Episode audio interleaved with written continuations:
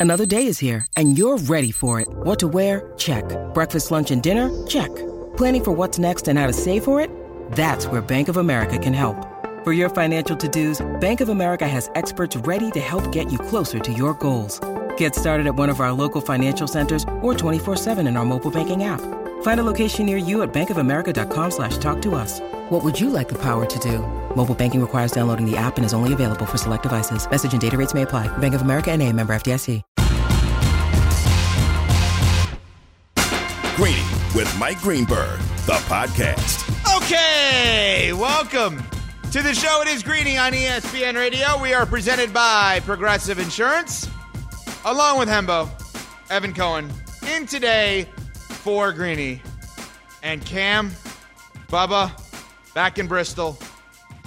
It happened again. I'm going to get to what it is in a, in a second here. Morning, Hembo. Good morning. I I dread I dread the topic that we're about to talk about, but candidly, we, we must we must talk about it. Okay, so um, let's There's just no way around it. Yeah, let's rewind if we could. About a week or so ago, the invention of bowing took place here on Greeny. Mm-hmm. As Greeny said, that the proper interaction between two humans is just simply to bow. And that stemmed from a moment that you and I had in the hallways here at ESPN where you had gone to the bathroom and you had tried to shake my hands. Is that correct? That's 100% correct. and you had not washed your hands. Is that correct?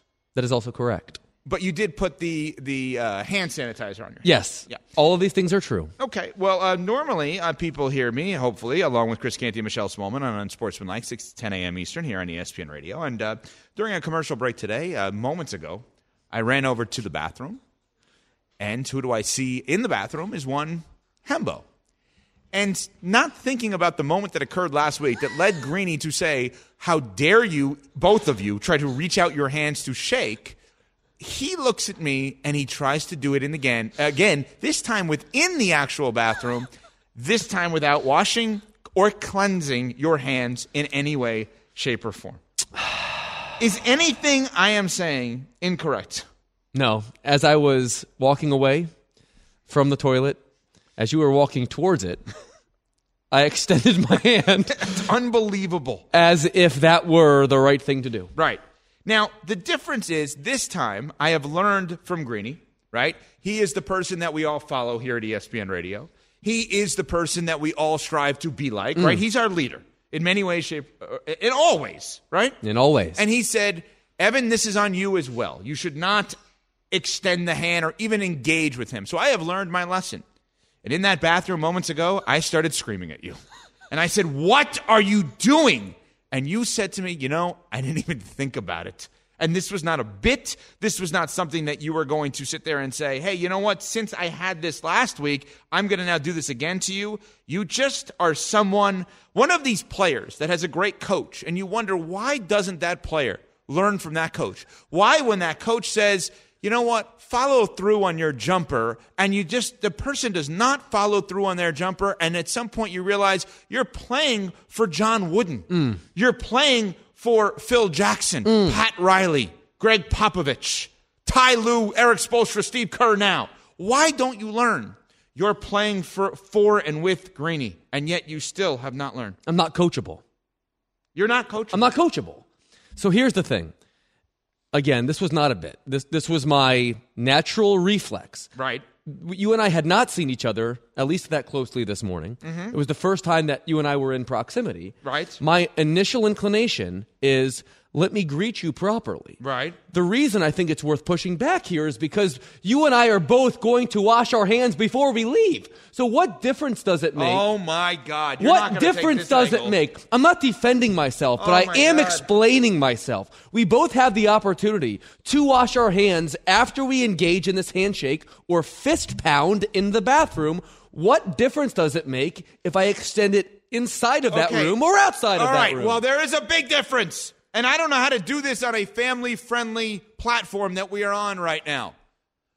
But your hands, while in a bathroom, um, would interact with parts that I'm not interested in interacting with.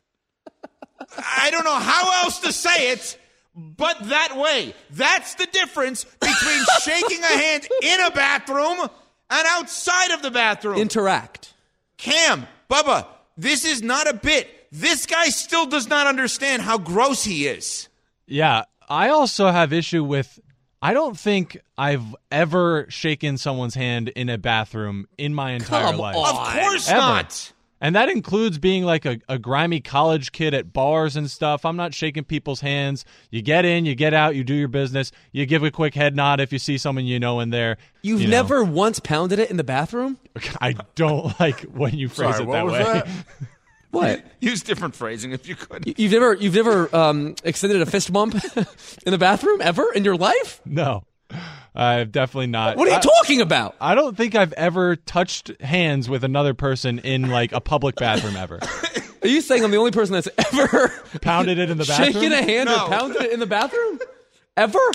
Like I understand that my my proclivities are unusual, but they are not they are not unprecedented proclivities.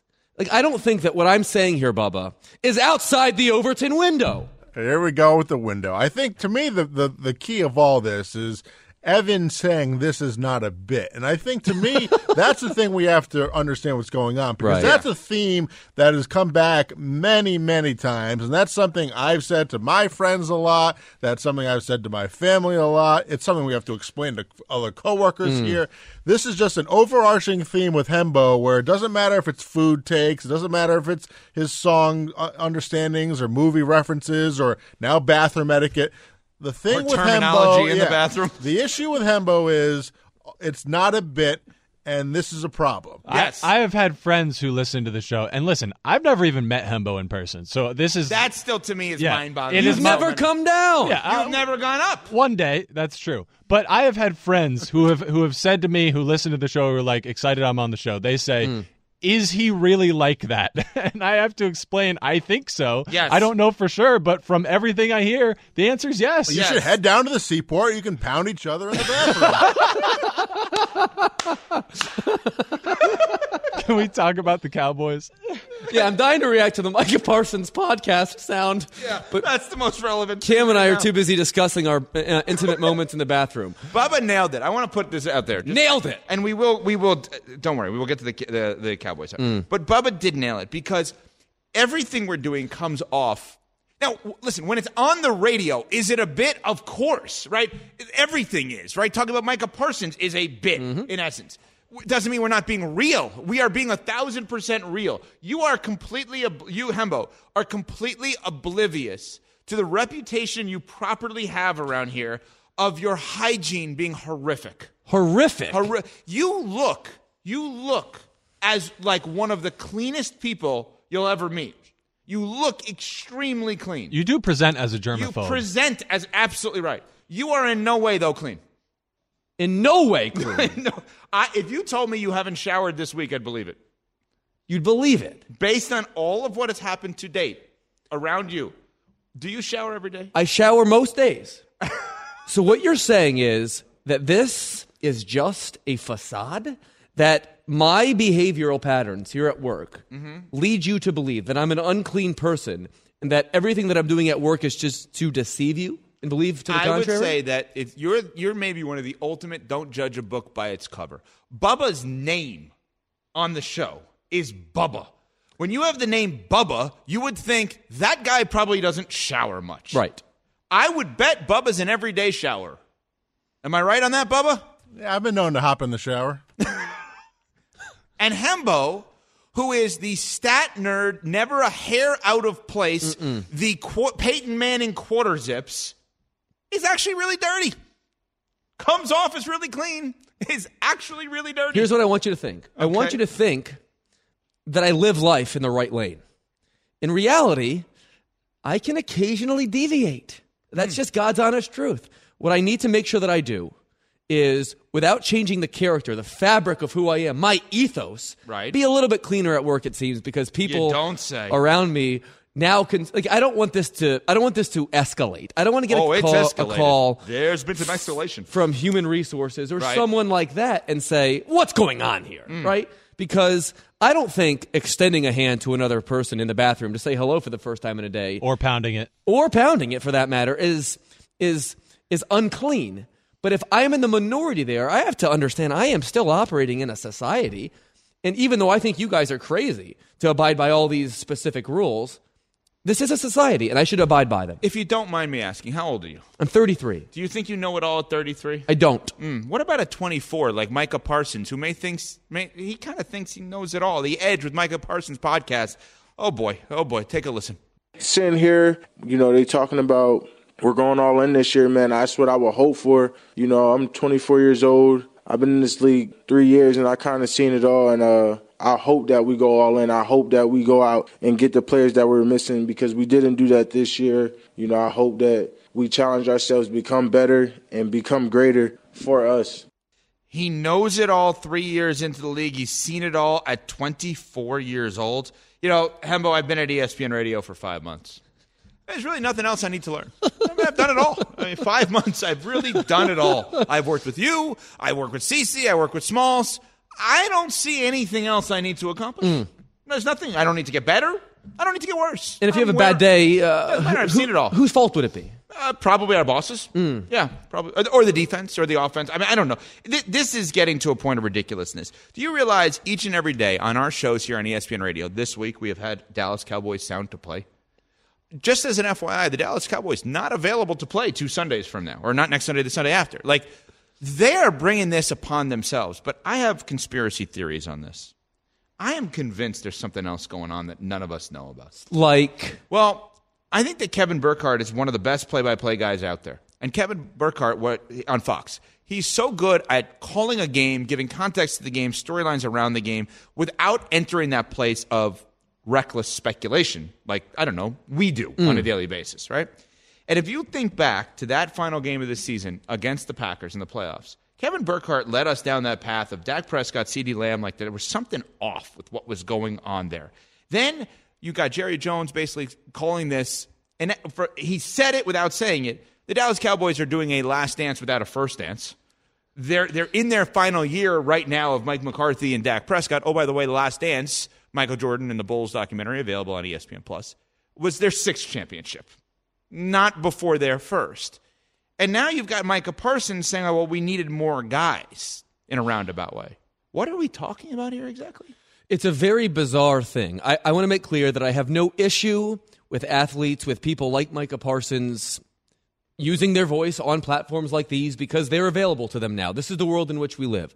But with that, then comes the, natu- the, the natural byproduct of people like us needing to, in some cases, react to things, especially when they're this outlandish.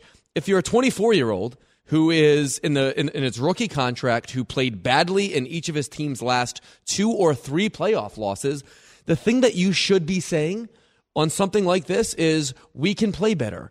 I should play better. And not to the extent of, oh, let's put this on the front office. Let's say that we need more people. Like that's not that isn't your job. And so the, what the Dallas Cowboys seemingly have done is is created a culture to where this kind of behavior is acceptable. And thus it should not surprise us that when the rubber meets the road at the end of every season, every single loss looks exactly the same because people on that team are sort of all out, um, sort of every man for himselfing it with their own agenda. Can we bring in Bubba on this, who is a Cowboys fan? He was he went to the Cowboys playoff game against the Packers.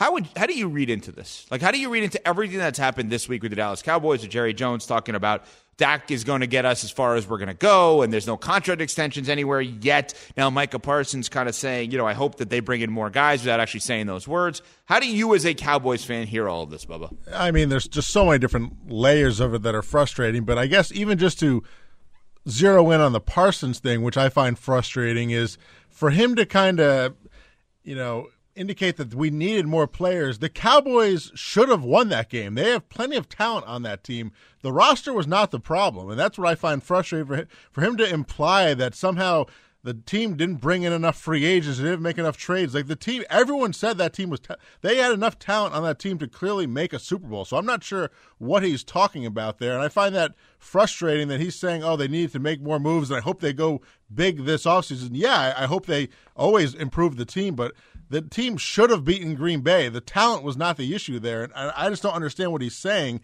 And like the the more, I mean, I Parsons is obviously unbelievable. I just the more and more he talks, I just find it more and more confusing because talent was not the issue. They they are certainly better than Green Bay on paper, and they should have won that game. And I don't think more free agents are going to help them beat uh, beat Green Bay. Is there a chance though, like just to play devil's advocate, is there a chance he's right? Michael Lombardi, former NFL GM, joined us this morning on Unsportsmanlike and said that the Dallas Cowboys actually overachieved this year, not underachieved that if you look up and down at what they have on their roster and who was there and who wasn't there, that they actually weren't as good as everyone thinks they were. I mean, is there an argument that actually Micah Parsons is right and that maybe our approach about the Dallas Cowboys all year was wrong? That this was actually an incomplete team that overachieved and Mike McCarthy deserves more credit in getting what he got out of Dak Prescott and that they were without. I mean, the entire everyone's saying the entire year this is a Super Bowl team. This is a Super Bowl caliber we, roster. We, we, get it wrong. I mean, we can miss it. We can misevaluate things. So that's but, a word. But how, so no, every single person got it wrong, and then just because they they were terrible against the Packers, now we're just saying Actually, they they probably overachieved. I don't I, think they get the benefit of that doubt. I don't. I just don't understand the, the amount of Pro Bowlers they had on the team, all pros. Like I just don't. Where are they lacking talent? They have yeah, so I, many. I agree with you. They have I so agree. many playmakers on their team that who did not show up. Like, could they have some better players on the team? Yeah, obviously every team could improve, but there are so they have so many playmakers on that team who no showed in that game that that's why I just find frustrating. What is he talking about? Like, what did Parsons even do in that game? Like, what are you talking about? You need more players. Well, like, CeeDee Lamb was a joke in that game. The defense overall was a joke in that game. Like, what are you talking about? You need more players. I agree with everything you said. I was bringing up the hypothetical of just playing out the devil's advocate, but here's why I actually agree. All of what you said is fair. The reason I agree is where we started here. If you weren't that good and you didn't have the pieces, more than any other team in the NFL, you meet with the media every single week, you have your own shows. At some point, you could have said that prior to losing. It could you could have hinted at the idea on your podcast, on, on Micah Parsons' podcast, I know everyone thinks we're great, but we're not as good as you think we are. We need some more help. We got to get better here. And there was never that indication as to maybe the Cowboys weren't that good. Greeny is presented by Progressive Insurance. Looking for a career path with flexibility and great pay and benefits? Go to progressive.com slash careers and apply online today. Coming up, one problem is solved and another one arises in the NBA. Greeny on ESPN Radio and the ESPN app. You've you never once pounded it in the bathroom? Passion, drive, and patience. The formula for winning championships is also what keeps your ride or die alive. eBay Motors has everything you need to maintain your vehicle and level it up to peak performance superchargers, roof racks, exhaust kits, LED headlights, and more. Whether you're into speed, power, or style, eBay Motors has you covered. With over 122 million parts for your number one ride or die, you'll always find exactly what you're looking for. And with eBay Guaranteed Fit, your part is guaranteed to fit your ride every time or your money back. Because with eBay Motors, you're burning rubber, not cash. With all the parts you need at the prices you want, it's easy to make your car the MVP and bring home huge wins. Keep your ride or die alive at ebaymotors.com. Eligible items only, exclusions apply. For the ones who get it done, Grainger offers high quality supplies and solutions for every industry, as well as access to product specialists who have the knowledge and experience to answer your toughest questions. Plus, their commitment to being your safety partner can help you keep your facility safe and your people safer. Call clickgrainger.com or just stop by. This show is sponsored by BetterHelp. We all carry around different stressors. I do, you do, we all do big, small. And when we keep them bottled up, as I sometimes have had happen in the past, it can start to affect us negatively. Therapy is a safe space to get things off your chest and to figure out how to work through whatever's weighing you down. It's helpful for learning positive coping skills and how to set boundaries. It empowers you to be the best version of yourself. It isn't just for those who have experienced major trauma. If you're thinking of starting therapy, give BetterHelp a try. It's entirely online designed to be convenient, flexible, and suited to your schedule. Just fill out a brief questionnaire to get matched with a licensed therapist and switch therapists anytime for no additional charge. Get it off your chest with BetterHelp. Visit betterhelp.com slash greeny today to get 10% off your first month. That's betterhelp, H-E-L-P dot com slash greeny, G-R-E-E-N-Y.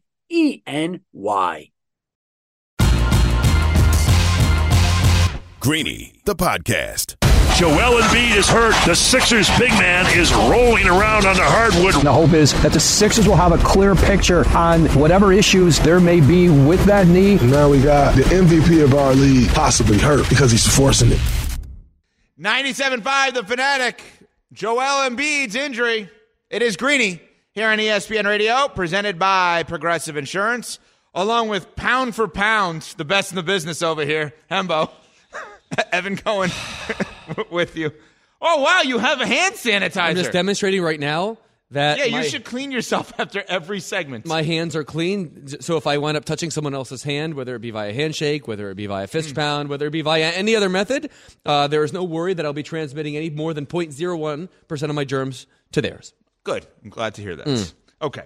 So um, there's a lot going on with the NBA relative to load management, 65 game rule, et cetera, et cetera. Let, let's let's kind of rewind and give a big picture approach to this before we even get to the specifics of Joel Embiid. So for the last however many years in the NBA, we have had a lot of people complaining about the fact that they go to games or they want to watch or listen to games here on ESPN Radio, Lakers and Celtics tonight, by the way, beginning at 7 p.m. Eastern here on ESPN Radio. That wow, I went to go see the Clippers and Kawhi didn't play. I went to go see the Mavs and Luka didn't play. I went to go see the Sixers and Joel Embiid did not play. Now, not all of those reasons were for rest. Some of them were actually for injury. But it got to such a, point where people started turning on the NBA. And I think the fear of the NBA was that when they sat down at a negotiating table with networks like ours, ESPN, as well as Turner, that ESPN, Turner, any other network would have every right to say to Adam Silver, the commissioner of the NBA, we would like to pay for your TV show. And when we pay for your TV show, we'd like your best actors to be there. We'd like A-listers. When we're going to make The Equalizer, we'd like Denzel to be in it. That would be nice, right? Conceptually, the story may be good for a movie, but Denzel being in it, that means we're going to pay a little bit more for that. Now, why is that important relative to the players? And why is all of this actually done to protect players and not hurt players? Well, because the way in which the NBA works, the money that comes in to the NBA is split up amongst the players and the governors, the teams. And the players actually get more, a bigger piece of the pie. And if that negotiation with the, the television networks, like ours, goes from made up numbers, $10 a year with the star players, to 8 or $9 a year without the star players, well, the star players are actually going to get less. So all of this, this entire argument becomes null and void because they don't get that high piece of the, of the puzzle and the pie, excuse me. So they say, all right, let's figure out a way of trying to do our best to ensure that NBA players play in as many games as possible. How do we do that? By putting in a number of games that would equal the opportunity to increase your salary. Not eliminate your salary, never decrease your salary, increase your salary. So if you qualify for first, second, third team All NBA, if you win one of the awards, your percentage of the salary cap is greater as the years progress, which means you can make more money if the salary cap increases. That's it. That's what they're doing. They're saying to Joel Embiid, we need you to play 65 games because you're a star, you're an A-lister, and ESPN and Turner will pay more money to have you on TV versus to have Paul Reed on TV. Offense. Not going to do no offense. That's offensive. Offense to the backup center for the Philadelphia. He played well against Denver, however. Yeah, I- B-ball Paul. Yeah, I understand that. That's what this is. We're asking you to do your job as much as possible with the understanding that there's going to be wear and tear. Now, if you choose Joel Embiid or anyone else, and he's not choosing, he's actually hurt. If you choose or anyone else to not want to play 65 games because you think it'll hurt your long term chance at success in the NBA postseason, no problem. What you're not eligible for then is a raise. You still can have your salary exactly as is. You're just not eligible for the raise. So, what exactly are we debating? I'll let Draymond Green from The Volume and his podcast take it from here. Joel playing tonight felt very much so because of the 65 game limit. Well, I think it's actually quite bull. Guys didn't face those rules before, But those same NBA, all NBA teams, those same MVP awards lists, uh, defensive player of the year, those lists are the same. I once lost a defensive player of the year award to Kawhi Leonard, and I think he played 51 games. In turn, you get Joel, who comes out there tonight and he forces it. And Freak played with him and uh, JK diving for the ball, but maybe it's not as bad if the knee isn't already banged up. I don't really bang with it. And now we got one of our premier faces in this league, the MVP of our league, possibly hurt for an extended period of time because he's forcing it. The JK that he's referring to there is Jonathan Kuminga of the Golden State Warriors. I th- that's a choice. Embiid was banged up. You're a Sixers fan. He was banged up. He chose to play. Why did he choose to play? Well, if he wanted to be eligible for a raise, then that's why he chose to play. I mean, Draymond Green's point is one well made, although it's one for which I steadfastly disagree. We can't allow anecdotes, in this case, one freak injury, as he described on his podcast, to inform like a holistic decision that the NBA properly made. Truthfully, this was an existential problem that the league has faced for, I would say, something like a decade. Ever since Gregg Popovich's decision to load manage his big three became super popular acro- across the league, has this been an issue? 65% of the uh, 65 games is is 80% of the time. Like you're not asking players to play 75 games or 80 games. You're asking players to play 4 out of 5 games. Obviously injuries might happen like Yeah. this, but if you're also going to add rest games into it, that's the risk that you're taking. That when you are actually hurt, you might lose the chance at All NBA. You might lose the chance at MVP.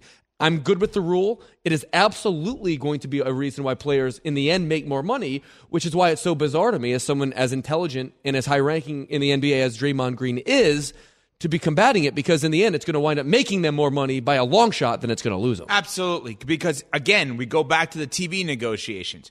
If you are negotiating with the NBA and you know that at least 65 of 82 games star players are going to play, you have your lead actors for every single TV show. Before then, you didn't know that. You know, when you compare it to the NFL, the reality is star quarterbacks play every single week unless they're hurt, and you can rely on that. But here's the funny thing, and I'm shocked. One Hembo didn't pound this out with, with your thought process here, hmm. that you didn't bring this up. The NBA is not the first to do this. In Major League Baseball, you have to have a certain amount of plate appearances and innings pitched, if I'm not mistaken, to qualify for awards. So much so that a player could theoretically be in their second season uh, of games played and still technically be a rookie. Sure, uh, and in order to qualify for a batting title, it's 502 plate appearances, and in order to qualify for an ERA title, it's 162 innings. So this has been done in baseball for a 100 years. Hun- and I understand that more times than not, baseball logic is not where you want to follow to grow something.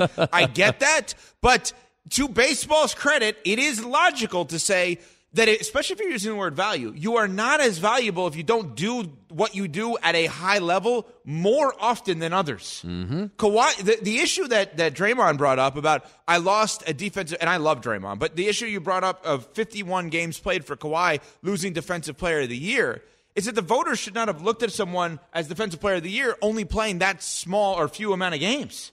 That was the issue. The issue is with the voters. In addition, oh, by the way, for a lot of the people that are saying what they're saying and that I, I didn't agree to this, well, yes, you did. You're part of the union. The players, you're part of the Players Association. The NBA could not just do this without the Players Association signing off on this. So, what exactly are we complaining about? Parenthetically, Kawhi Leonard has twice won Defensive Player of the Year award, and in those two years played 72 and 64 games. So he's actually wrong. He's actually not even right about that particular instance. But he didn't hit the threshold, the current threshold on one of them, missed by one game, theoretically, right? But correct me if I'm wrong, Hembo. In order for this to get done, the Players Association had to agree to this. A hundred correct? percent. And this is something that the Players Association, in a sober uh, moment, said this is going to wind up making us more money. Like in the end, the whole load management culture, in my opinion, was a crock, a total crock. While like it is, it is what what I like to describe as sort of selective science. The more and more like powerful the the load management people get, right? The more incentive they have to demonstrate that it helps us in the long run, in the short run, and the long run, both in terms of the team and in a player's like career longevity to sit. and the more sort of peer pressure you get across the league because you see everyone else doing it, it becomes a part of the culture. It became a very unhealthy thing. And that's why I was so happy that the NBA came out earlier this year and said, actually, the science refutes some of that. I, am glad you said that. I want to. Cam has a question on this in a second. I want to get to, but I'm so glad you said that. Tim Legler, ESPN NBA analyst, has said this to me and to others for years. If the science works, why does it only work on star players? I'll give you a case in point. Two years ago, the Golden State Warriors won the NBA championship. Okay, one player, to my knowledge, on their team played 82 games that year. That player was Kevon Looney. I do not believe they would. Their center. I do not believe they would have won the championship if he was just removed from the team. I don't. They won in six games over the Boston Celtics. He was a rebounding and, de- and defensive machine. He was a heart and soul kind of guy. I'm a Heat fan. He reminds me of Udonis Haslam. They won three championships with him. He's that kind of guy, right? Well, if load management, the science behind it is so vital, why didn't they manage the wear and tear of Kevon Looney, who played 82 games? It's only applied to start. It's not science. It's television. It's not science. It's we want great players to play on TV. Because if the science was so vital, why would it not apply to Kevon Looney? No, I'm serious. I If- think the argument would be, Would be he's minutes. not playing as many minutes. Mm-hmm.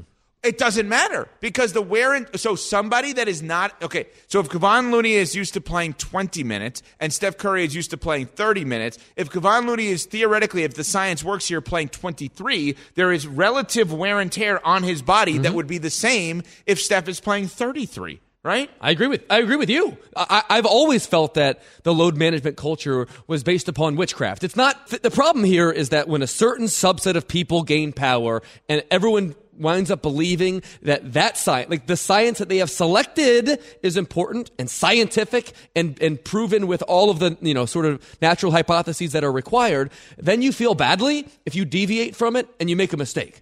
You, you see, in 2019, the Raptors played Kawhi Leonard 60 regular season games. They managed him throughout the season. And in his particular case, it worked because he wound up being the biggest reason they won the championship. He played every game in the playoffs and was magnificent. His coach, Nick Nurse, is coaching the Sixers right now, which is, which is why I believe that this is the right tact to take with Joel Embiid because he's run this play before. But these things are all so selective. It's just very difficult for you to convince me that playing less basketball in the end is going to contribute to you playing more basketball. My only question would be should there be some, and I think there are some stipulations already in the 65 game rule, but should there be some sort of delineation for players who are actually injured? And if Joel Embiid misses a couple games, ends up playing 63, five, six of those were load management. Uh, a chunk of them were he was he had an injured knee. Should he still be eligible because he missed time for something other than just oh I'm resting tonight? So you're asking a question that the answer would be if you are correct, or if you if your theory then becomes practice, we are encouraging lying.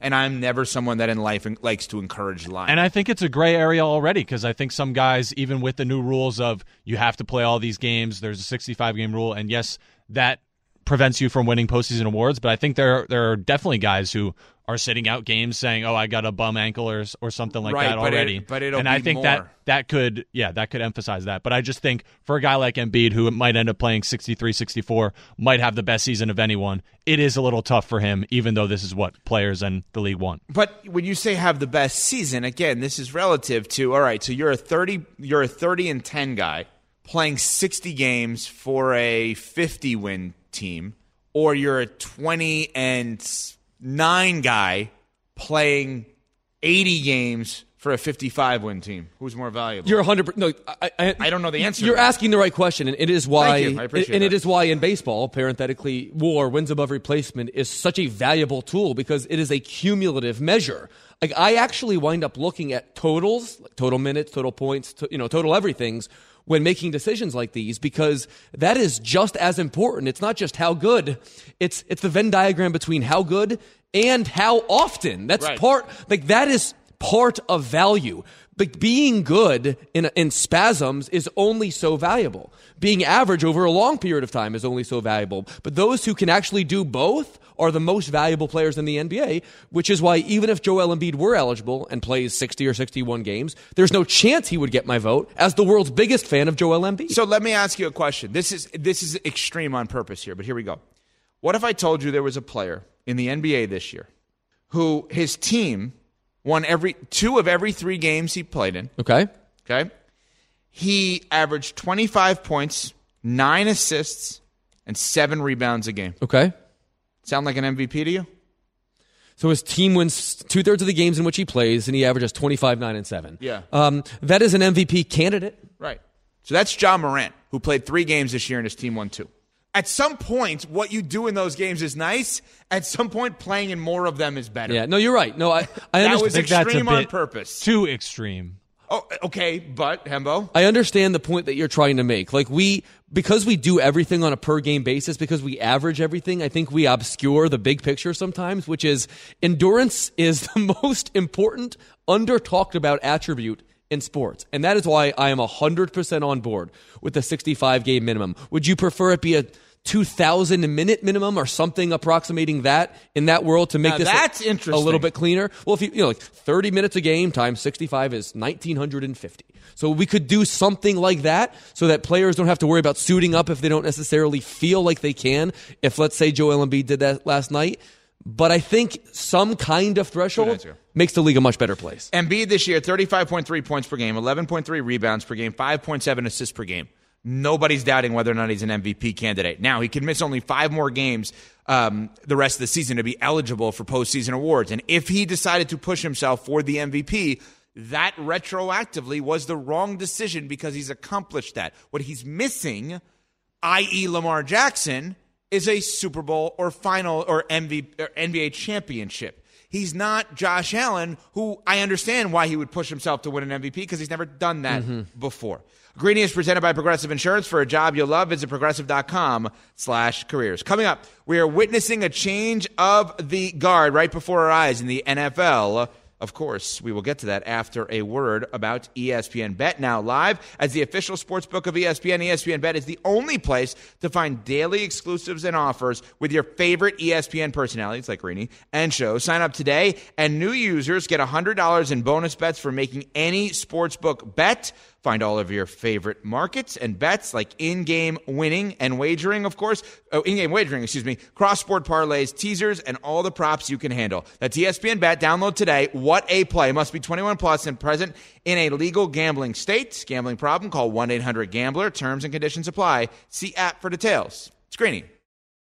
Enjoy all your favorite sports like never before at BetMGM. Sign up using code FIRSTTAKE and receive up to $1,500 back in bonus bets if you don't win your first bet. When you register with BetMGM, you'll get instant access to a variety of parlay selection features, live betting options, and the best daily promotions in the business.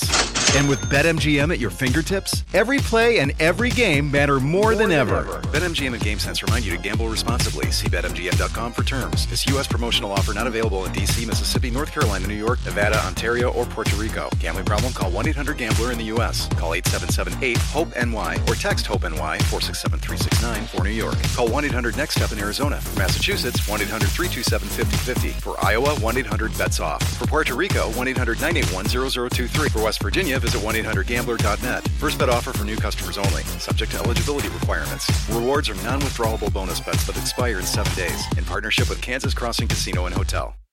This podcast is proud to be supported by Jets Pizza, the number one pick in Detroit style pizza. Why? It's simple. Jets is better. With the thickest, crispiest, cheesiest Detroit style pizza in the country, there's no competition. Right now, get $5 off any eight corner pizza with code 8SAVE. That's the number eight, S A V E. Go to jetspizza.com to learn more and find a location near you. Again, try Jet's signature eight corner pizza and get $5 off with code 8SAVE. That's the number eight, S A V E. Jet's Pizza. Better because it has to be. Now, let's talk about the play of the week. The pressure to follow up Hypnotic and Cognac, weighing heavy on the team. Hypnotic was in the cup, blue, and ready for the play. And boom! Añejo Tequila came in with a smooth assist to Hypnotic's tropical fruit finish. Shaken, strained, poured. It was green and good! The playmaking splash shifted the tempo. Another great cocktail from the Hypnotic team. Every season is Hypnotic and Tequila season. Hypnotic Liqueur, Bardstown, Kentucky, 17% alcohol by volume. Hypnotic reminds you to think wisely, drink wisely. Greeny, the podcast. The Seahawks hiring Ravens defensive coordinator Mike Macdonald as their head coach. The Seahawks were willing to hold off their search until after Baltimore season ended. Whenever that was, Macdonald made the decision to go to Seattle and now become the youngest head coach in the NFL.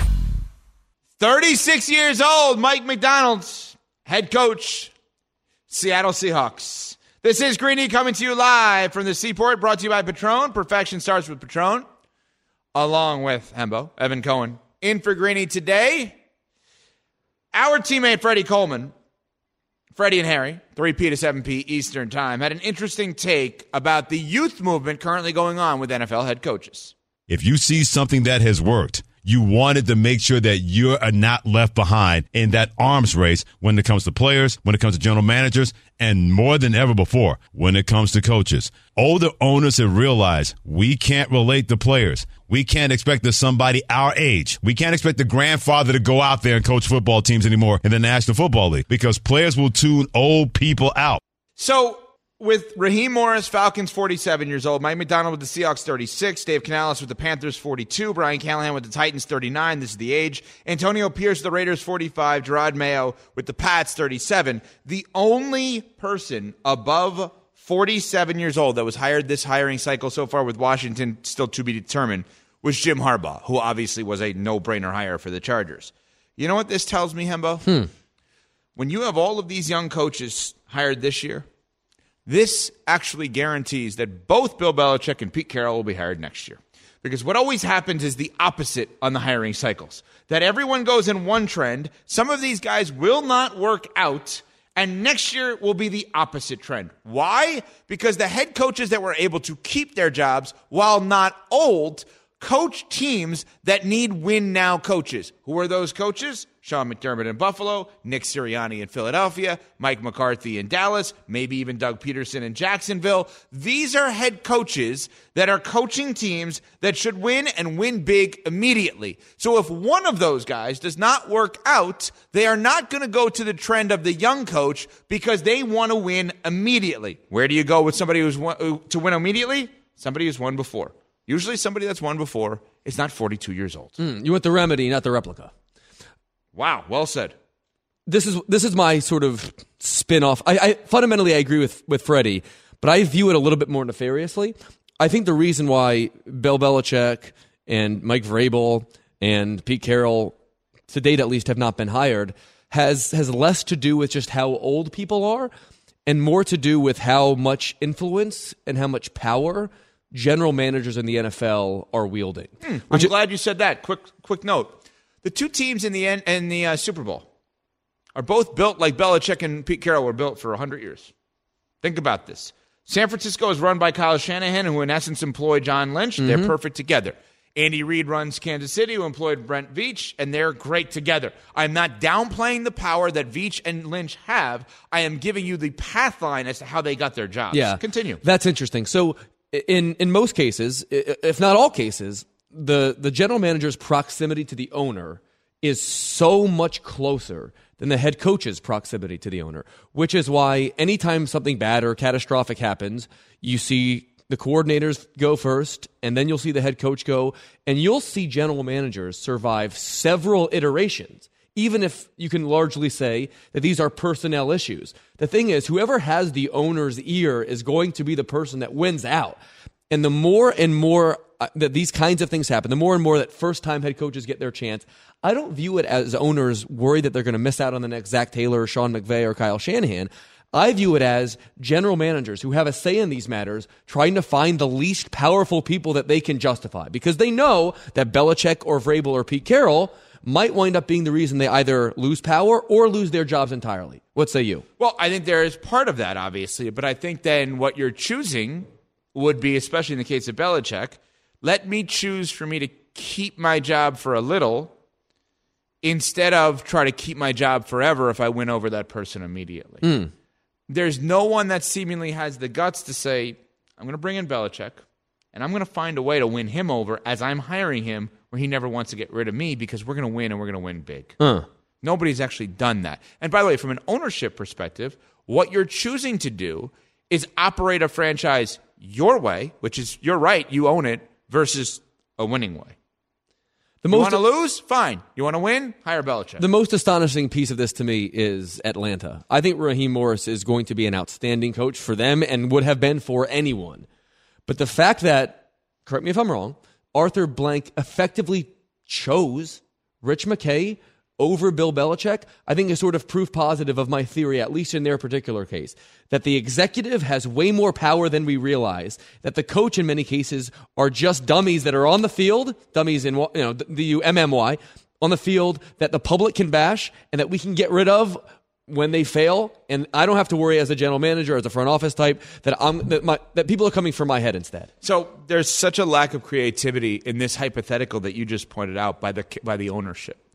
So in this hypothetical, Uh-huh. my guesstimation is Arthur Blank has a company that is not the Atlanta Falcons. He owned Home, Home Depot forever, but he has his own family office, let's say. So if Bill Belichick walks in and says, I want to work for this organization, I want to do it my way, in essence, I'm the president, you already have a team president, I can't have him here. Well, if I'm Arthur Blank, if I value Rich McKay in this hypothetical so much, Uh-huh. I can employ him. I don't have to have the Falcons employ him. If I value him, you are now working for me. You want a job, same salary, same kind of role. You are my advisor. You're not the Falcons advisor. You work for me. Hmm. I can get Belichick, and I could still have you. There's just a lack of creativity in my mind. If that hypothetical is correct, huh. why do you have to fire anyone? Hire them differently. That's my issue here. You know And we what? haven't seen a team do that. We should put a pin in that. Oh no, the pin thing. The pin thing. It's Greeny, presented by Progressive Insurance. Thanks for listening to Greeny the podcast. You can listen live each weekday morning at 10 Eastern on ESPN Radio. Or watch the show through the Watch tab on the ESPN app. Also catch Greeny on Get Up, weekday mornings at 8 on ESPN. And also available wherever you get your podcast. Robert Half research indicates 9 out of 10 hiring managers are having difficulty hiring. If you have open roles, chances are you're feeling this too. That's why you need Robert Half. Our specialized recruiting professionals engage with our proprietary AI to connect businesses of all sizes with highly skilled talent in finance and accounting, technology, marketing and creative, legal, and administrative and customer support. At Robert Half, we know talent. Visit roberthalf.com today.